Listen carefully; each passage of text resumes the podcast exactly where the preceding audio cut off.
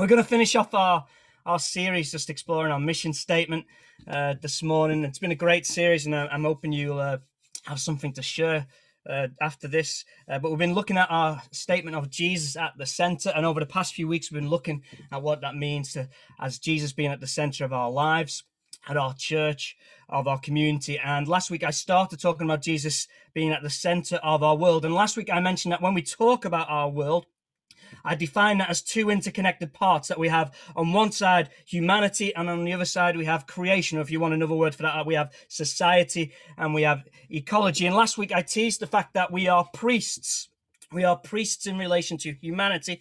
And so this week, to kind of finish off the series and to close this section of our world, I'm going to explore as being stewards in relation to creation. And I thought this week, seeing that we're going to talk about creation, I thought what better place to start from and what better place to go to uh, than Genesis chapter 1 and Genesis chapter 2. And so we're going to read a big chunk of scripture this morning.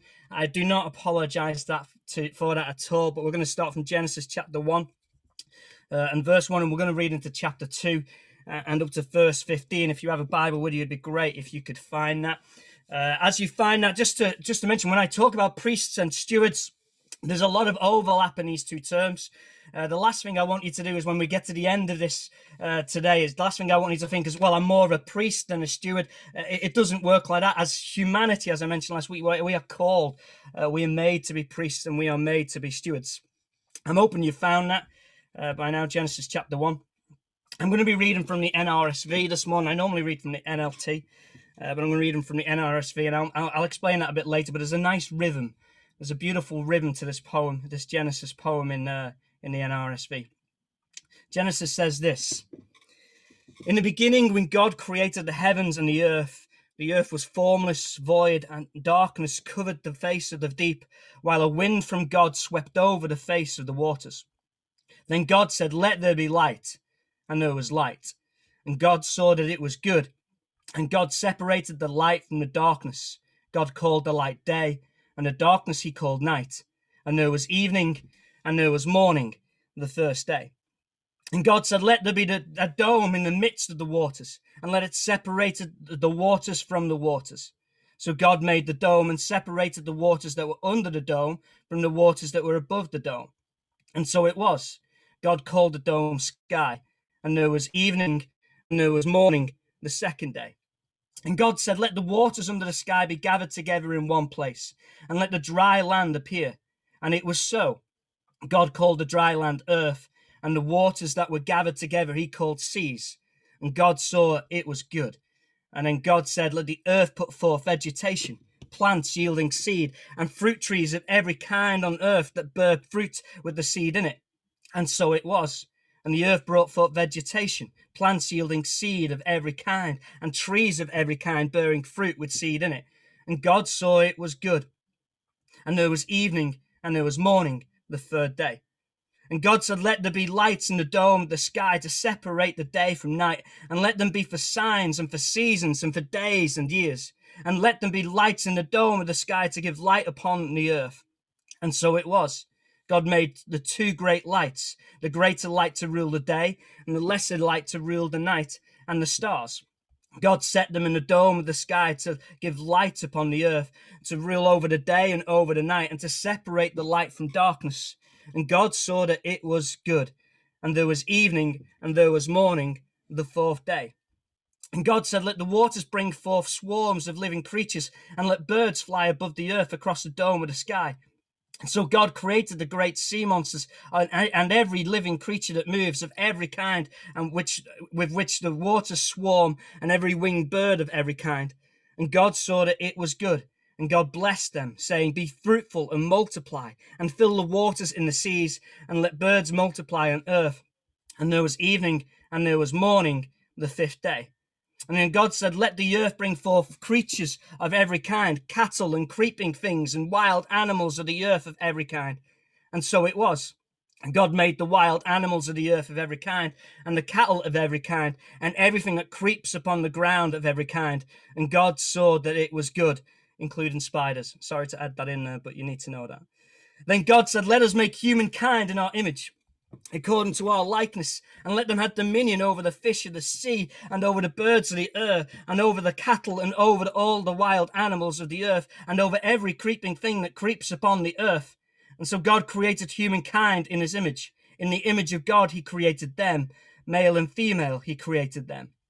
So God blessed them, and God said to them, Be fruitful and multiply, and fill the earth, and subdue it, and have dominion over the fish of the sea, and over the birds of the air, and over every living thing that moves upon the earth. And God said, See, I have given you every plant yielding seed that is upon the face of all the earth, and every tree with seed in its fruit you shall have for food.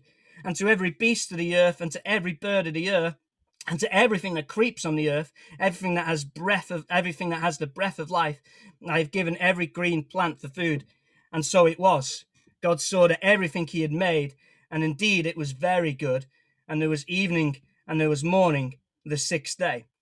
Thus the heavens and the earth were finished, and all their multitude. And on the seventh day, God finished the work he had done, and he rested on the seventh day from all the work he had done. So God blessed the seventh day and hallowed it because on that day God rested from all the work he had done in creation. These are the generations of the heavens and the earth when they were created.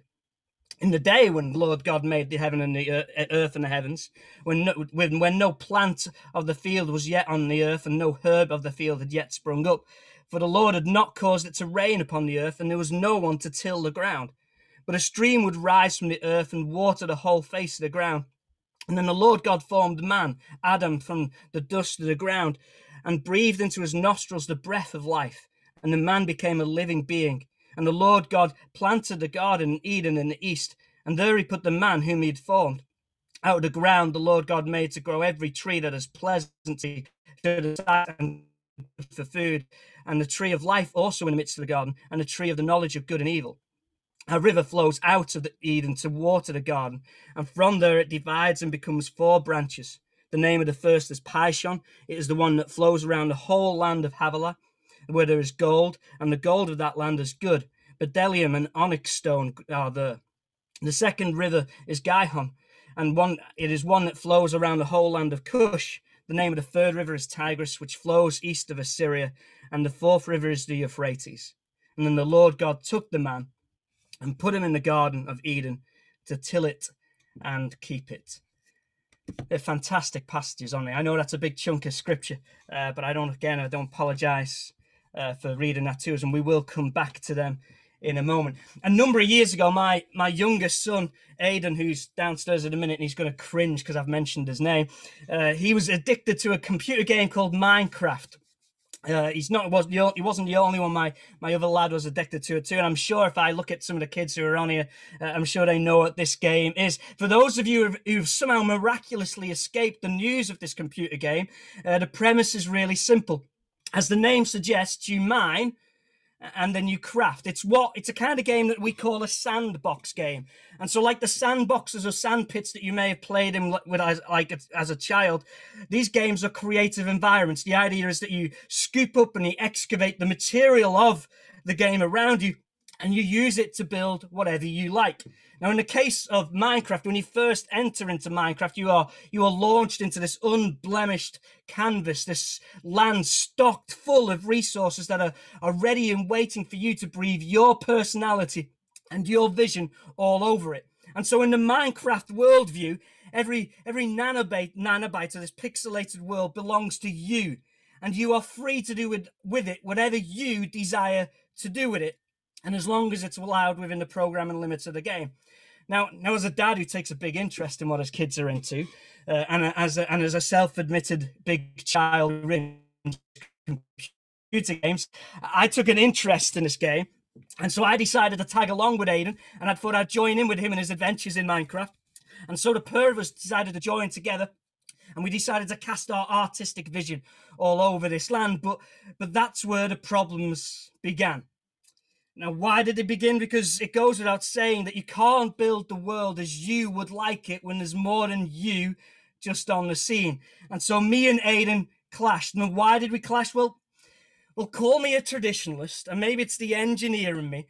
But when a computer game offers me the raw materials of brick and stone or wool, and I want to build a wall, I'm probably going to avoid the latter because in my mind, wool probably lacks that integrity I think is required of a wall. Not to, not even to consider the, the, the devastation that would happen if there was a large torrent of rain and what would happen to your house made of wool.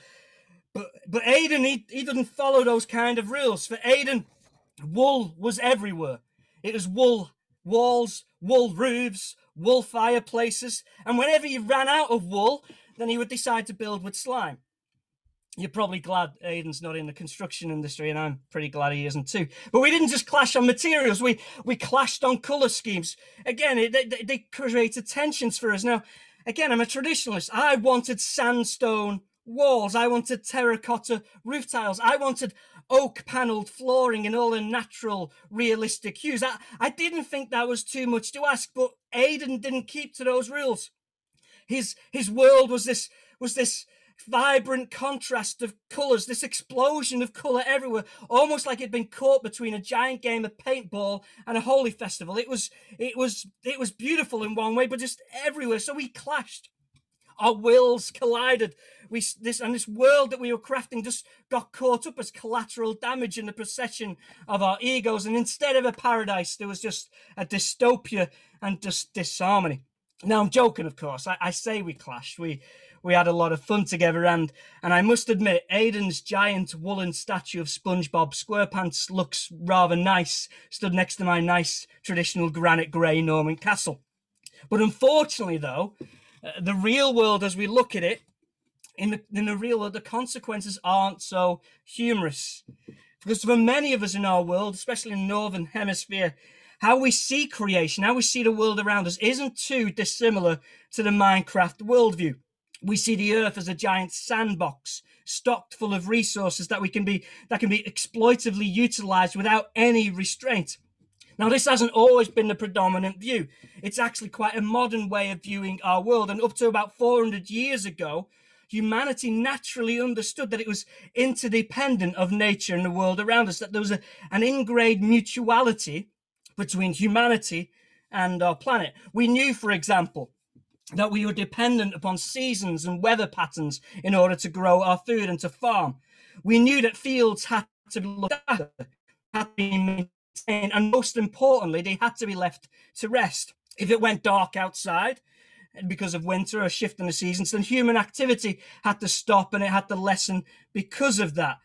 And the only engine power that we had well, was uh, the only engine power we had to shape our environment with was was bodies, whether it be human bodies or animal bodies. So things took longer to build. Change was slower and it was less of a shock to our ecosystem and our environment around us. Now, that's not to say that it was perfect, it wasn't.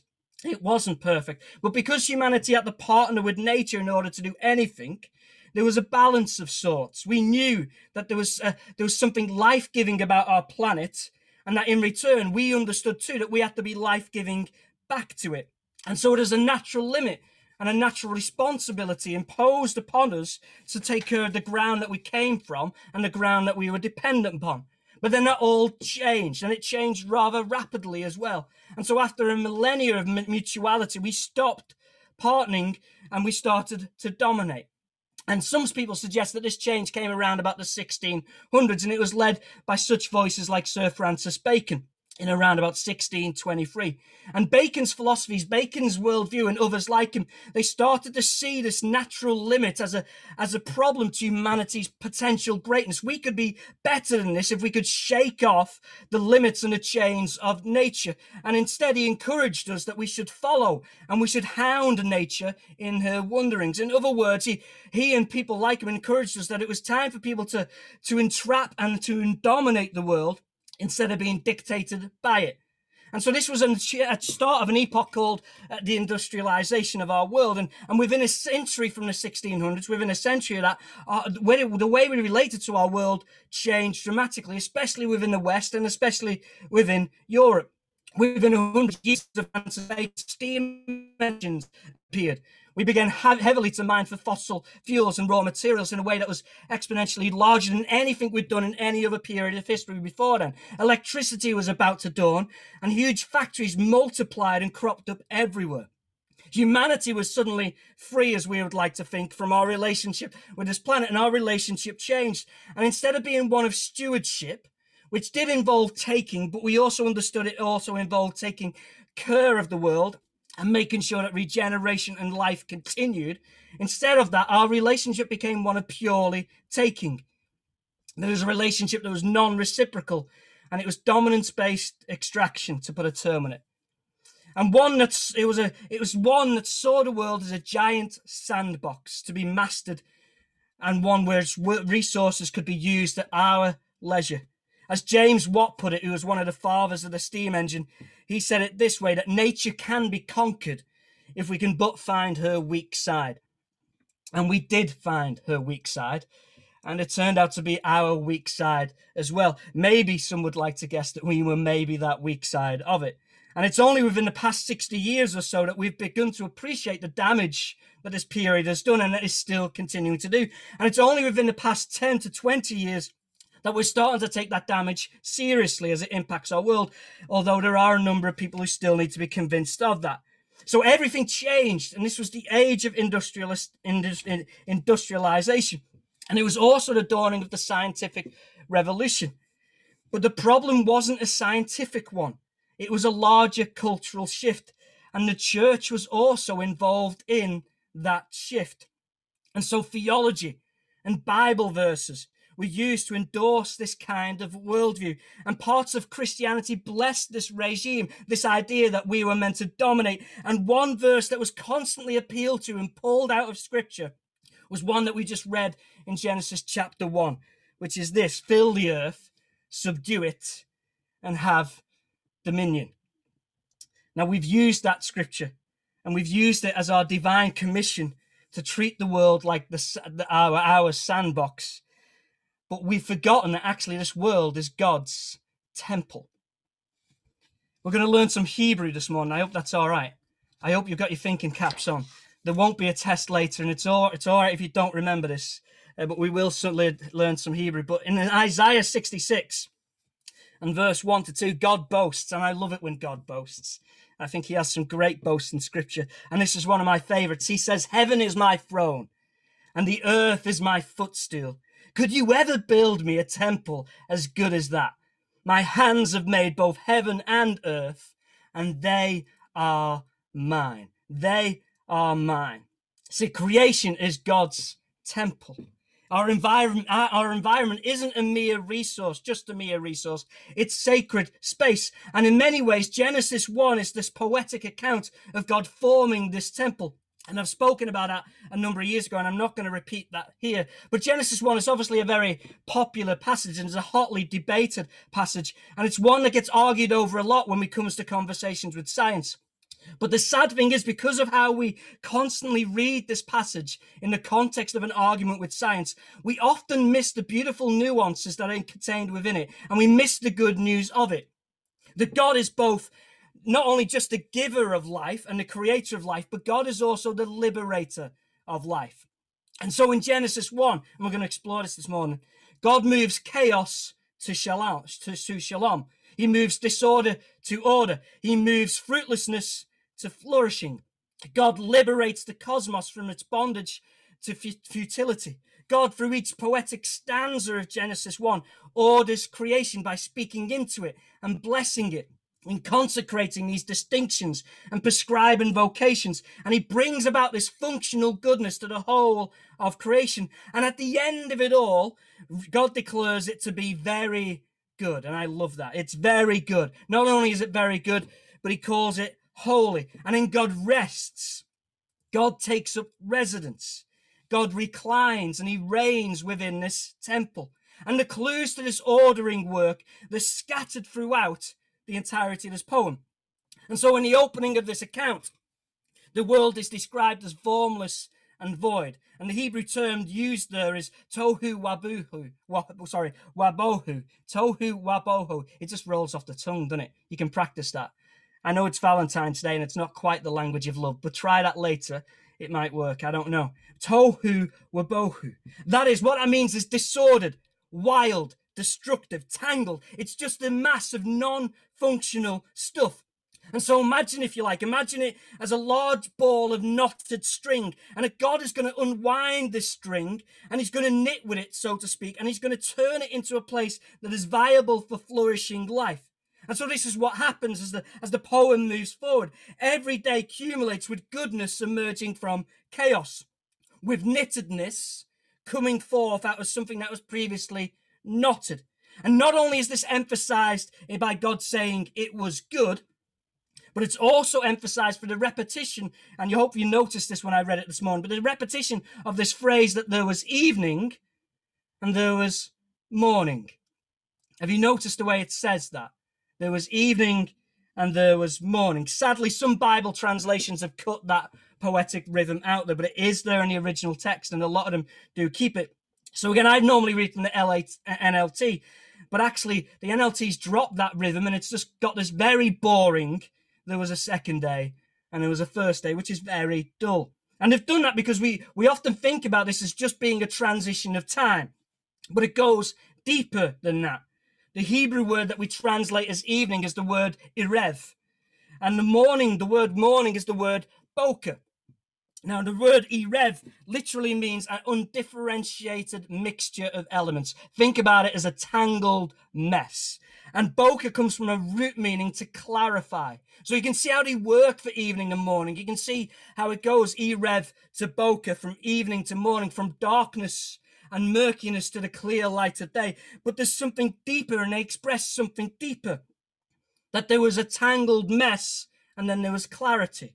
There was chaos and then there was order, there was mess, and then for the liberating word of God, there was goodness and there was beauty. Now, why does this matter? Well, because we, before we come to that verse, that verse that's often been used to, to kind of promote us and our extractive attitude to our world, before we come to the ideas of subduing and dominion, it's important to reflect upon how God rules creation and how God orders creation.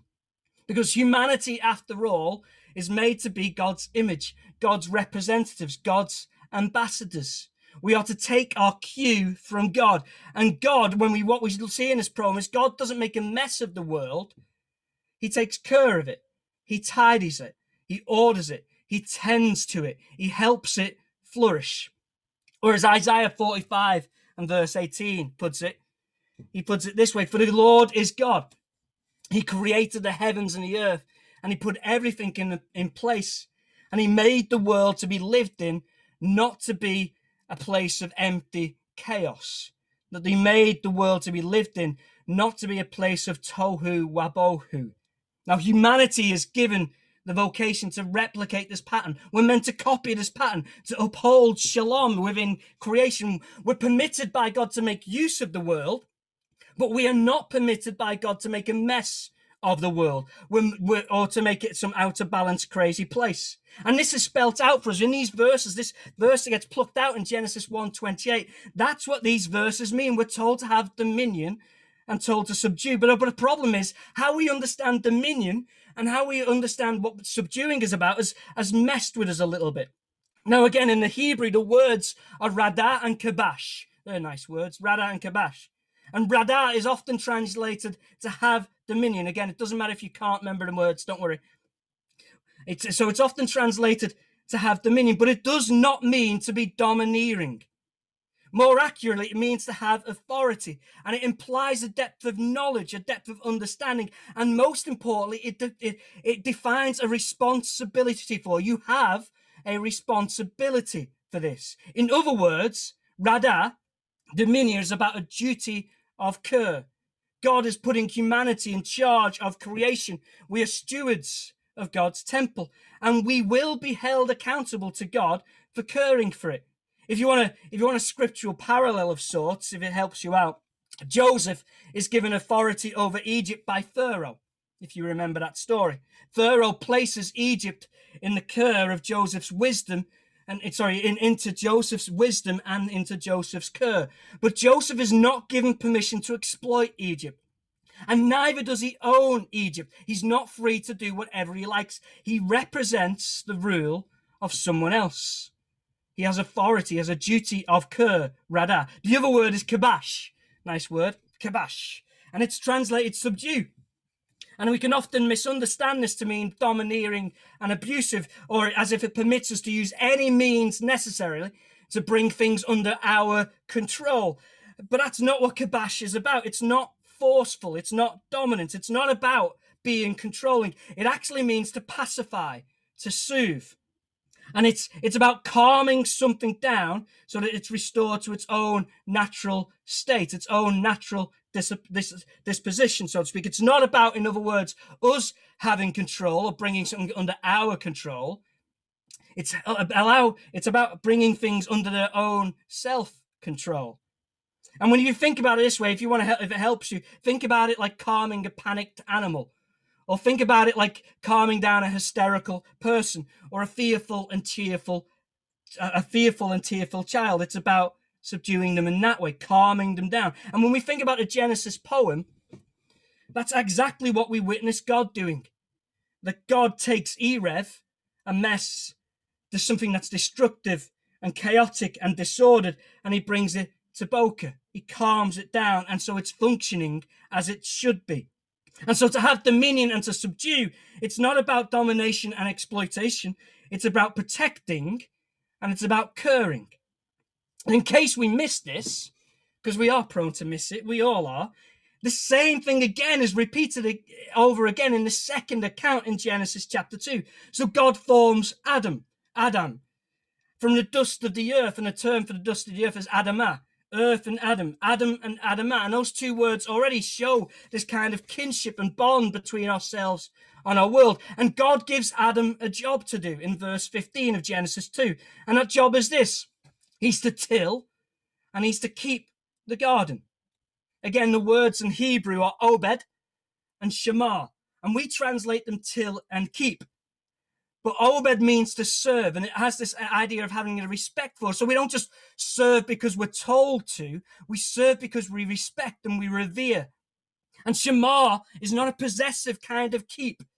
It's not kind of like this is yours, keep it. It's it's protect, look after, keep it safe. Now, if you're an American police officer, the words serve and protect are blazoned on your car and your vehicles and your badge, and it's taken as an oath of duty that your duty is to serve and protect. But they are the same words that apply to us as well in these two accounts that humanity, our stewardship of the earth, is to serve and protect. See, we, th- we can often think the world is our plaything, that it's something disposable. And in certain Christian theologies, it's even been endorsed that we can we can do with what with it whatever we like because God doesn't really care about it and God's going to throw it away anyways. And some people say that. But these two terms of till and keep, they echo what we've just read in Genesis 1 that we're given dominion, but we're not called to be dominant. Our authority has parameters to it, rules to it. We are to enhance creation, we are to care for it, we are to help it function and flourish. And it's our mandate as stewards of God to do that. But they do not permit us to exploit it and to plunder it and to rape it for everything it's got.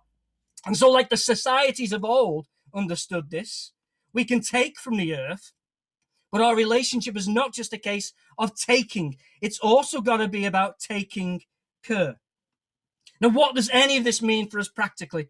Well well we could make a huge list. We could make a huge huge list i suppose. We we could talk about taking global warming seriously. We could talk about the dangers of our consumer and throwaway culture that is very popular today. We could talk about the problem of litter. We could talk about the plastic pandemic. We could talk about ethical and sustainable farming and produce. All those things are good things to talk about they are all important and they are urgent conversations. And so maybe you can have a chat about some of those in your life groups if you're still meeting or in your homes, and you can talk about practically about how we take care of our world and the life that lives in our world and finds home in our world, because that's important. Of course, I have a bit of a problem uh, because I'm not really a fan of wasps. Uh, but I'll have to pray, pray about it, and I'm sure I'm sure God will fix my heart on that at some point, uh, and, and and pray about it for me. That would be great. But the problem I have, if we if we talk about it that sense of here's what we must do, if we do that, if it if it just becomes about imposing rules down upon people, then we don't really get to the heart of the problem. Because if our problem's dominance, dominating people doesn't rectify the issue. does it? We're just we're just we're just changing. We're not changing the rules. We're just we're just following the same thinking. So it has to start with our own thinking. It has to start with our own hearts. It starts with our viewpoint and our theology. And so if we think God doesn't care about our planet, if we think that all God cares about is souls, that if all God think cares about is humans and us, then we've got to allow God's Spirit to move upon us and change us. Paul writes in Romans 8 and verse 21, and I read this verse the other day. He says that, the creation itself is waiting to be set free from its bondage to death and decay. And he writes further on that the whole of creation has been groaning for this. And that we ourselves, we who have the first fruits of the Holy Spirit moving in us, that we also groan along with it and in rhythm with the Spirit. And so maybe this starts by us turning away our ears from the churning cogs of our industrial society. And it means us starting to listen instead to the groaning of God's Spirit and the groaning of God's creation. What I do know is that God is already up to something, something that already heals and restores our world, something that connects both our society that I talked about last week and our ecology. And that when we look at resurrection life, then resurrection life, which is our hope as Christians, it's resurrection life that we look forward to. It isn't about throwing away the world, it's about reclaiming and restoring creation. We have this prayer that Jesus teaches us, don't we? And it's one that we we we, we pray maybe daily, but let your kingdom come. Let your kingdom come on earth as it is in heaven.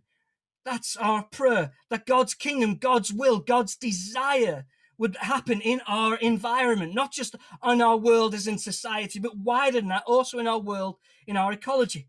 The beautiful thing is, when you read the Old Testament prophets, they spoke of a day when God will reign, and that when nations will beat their swords into plowshares and their spears into pruning hooks. And you can read that in Isaiah chapter 2 and verse 4 and Micah chapter 4, verse 3. I love that imagery swords into plowshares, spears into pruning hooks. I love that because it's very relevant to what I've been talking about these past two weeks. About last week, I was talking about the, the hostile fractures within our human society. And this week, obviously, our, our extraction of our environment. And both of these things are actually connected to each other. But what the prom- prophets promise us that there will become a time when, when humanity will repent of its infighting and it will return to its vocation of tending and keeping this creation temple of God. That we will stop having swords and we'll start having plowshares and pruning hooks. In the book of Acts, in chapter 3 and verse 19 to 21, Peter preaches this. He says, Repent therefore and turn to God so that your sins may be wiped out, so that times of refreshing may come from the presence of the Lord, and that he may send his Messiah appointed to you, that is Jesus, who must remain in heaven until a time of universal restoration that God has announced long ago through his holy prophets.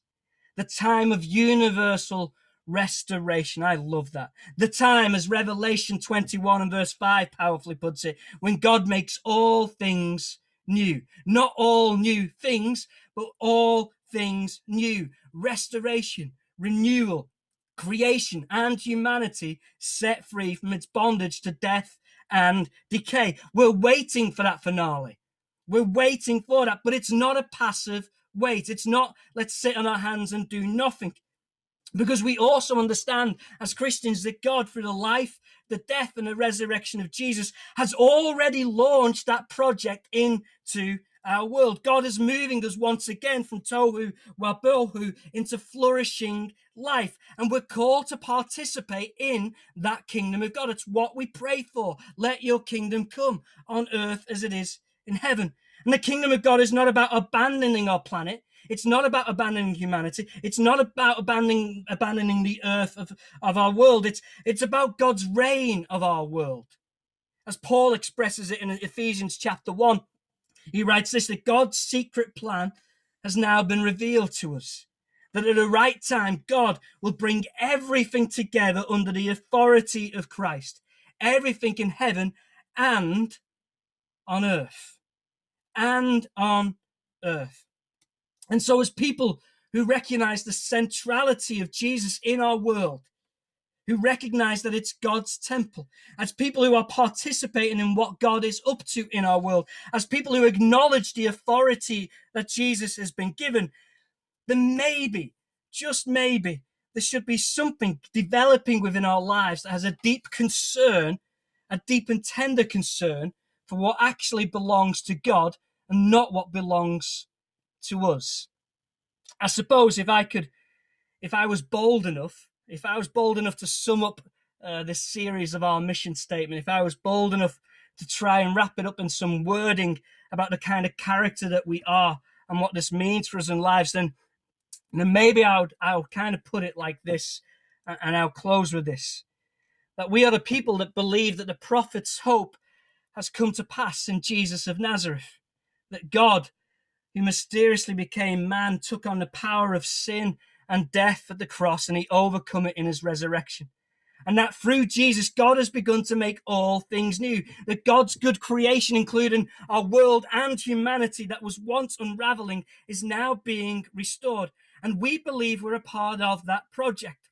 Because the New Testament claims that the church is the group of people who have embraced the way of Jesus, who have tasted his life, who have been sent into the world to announce that through Jesus, everything is being restored.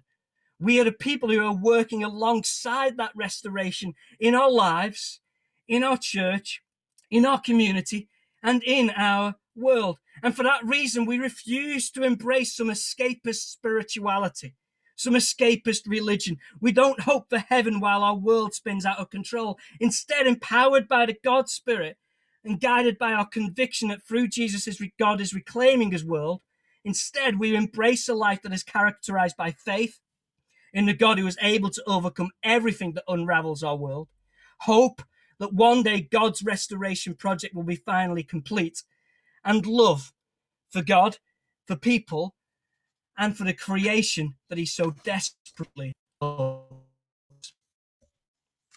Let's pray.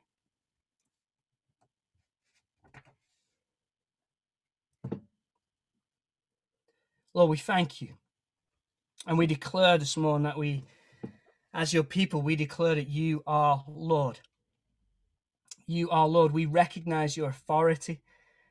Lord God, we recognize as we read last week, I know during kids' life, that, that wonderful commission statement, Lord God, that you announced that everything on heaven and earth has been given to you, every authority, Lord God. And so we recognize your authority. Lord God, and not only do we recognize your authority, but we recognize, as Colossians remember, reminds us in that wonderful hymn, we recognize that this is your creation. Lord God, that it was made through you, but that it was also made for you. And we pray that you help us, Lord God, to remember that, that this is your world. That you help us to, to remember that before you, you have you've called us to stewardship, Lord God. You've called us to priesthood. You've called us to protect and to tend and to take care and not just to take from this creation of yours, Lord God. So help us, Lord God, to use the resources around us wisely. Help us by your Spirit, Lord God, to join in with your movement, Lord God, with what you are up to, to help us, Lord God, to teach us, Lord God, to how to move chaos into beauty, Lord God, and how to take a mess and, and turn it into a mess, masterpiece into our world, Lord God. We pray that you would move through us by your Spirit. That will be your people, oh God. That we people who recognize that you are at the center of our lives, of our church, of our community, and of our world. In Jesus' name, amen.